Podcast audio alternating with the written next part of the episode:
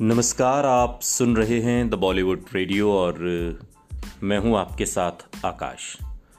दोस्तों, किस्सा the burning train से शुरू होता है, लेकिन ठहरता है उस एक्ट्रेस पर जिसको देखकर अपना मुल्क भूल गया था एक एक्टर धर्मेंद्र हेमा मालिनी जितेंद्र, परवीन बॉबी, नीतू सिंह, विनोद खन्ना, विनोद मेहरा, डैनी डेंजोकपा जैसे भारी भरकम सितारों के साथ रवि चोपड़ा ने फ़िल्म बनाई द बर्निंग ट्रेन। 28 मार्च 1980 में रिलीज़ हुई इस क्लासिक फ़िल्म को दर्शकों ने नकार दिया। लिहाजा बॉक्स ऑफ़िस पर यह बुरी तरह से पिट गई। हालाँकि इस फ़िल्म को बनाने में बी आर चोपड़ा और रवि चोपड़ा ने बहुत मेहनत की थी, लेकिन फ़िल्म फ्लॉप हो गई। और इस फ़िल्म के तकरीबन 42 साल पूरे होने पर आज के इस पॉडकास्ट में हम आपको बताएँगे कैसे परवीन बॉबी की शोहरत से खींचे चले आए बॉब क्रिस्टो और फिर बॉलीवुड का हिस्सा बन गए थे। कई बार ऐसा होता है कि बेहतरीन कहानी, शानदार एक्टर्स की फौज भी किसी फ़िल्म को कामयाब नहीं बना पाती। और कुछ ऐसा ही हुआ था 80 के दशक में रवि चोपड़ा के साथ। द बर्निंग ट्रेन इस फ़िल्म को बनाने में कितनी मेहनत की गई थी।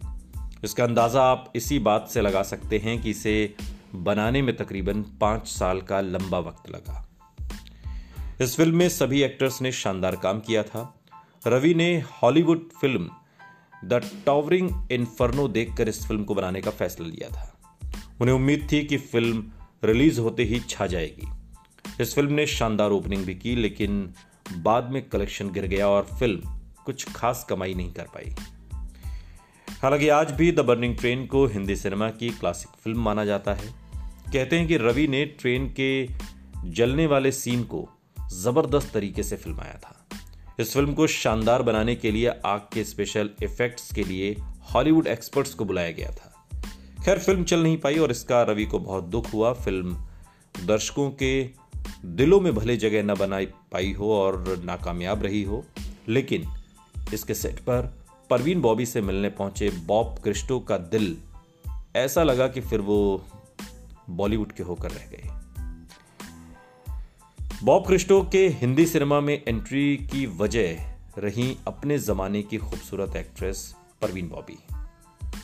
और इसका दिलचस्प किस्सा आपको हम बताते हैं। दरअसल, परवीन बॉबी के ग्लैमर और खूबसूरती की चर्चा उन दिनों जोरों पर थी। टाइम मैगजीन के कवर पेज पर उन्हें जगह दी गई थी।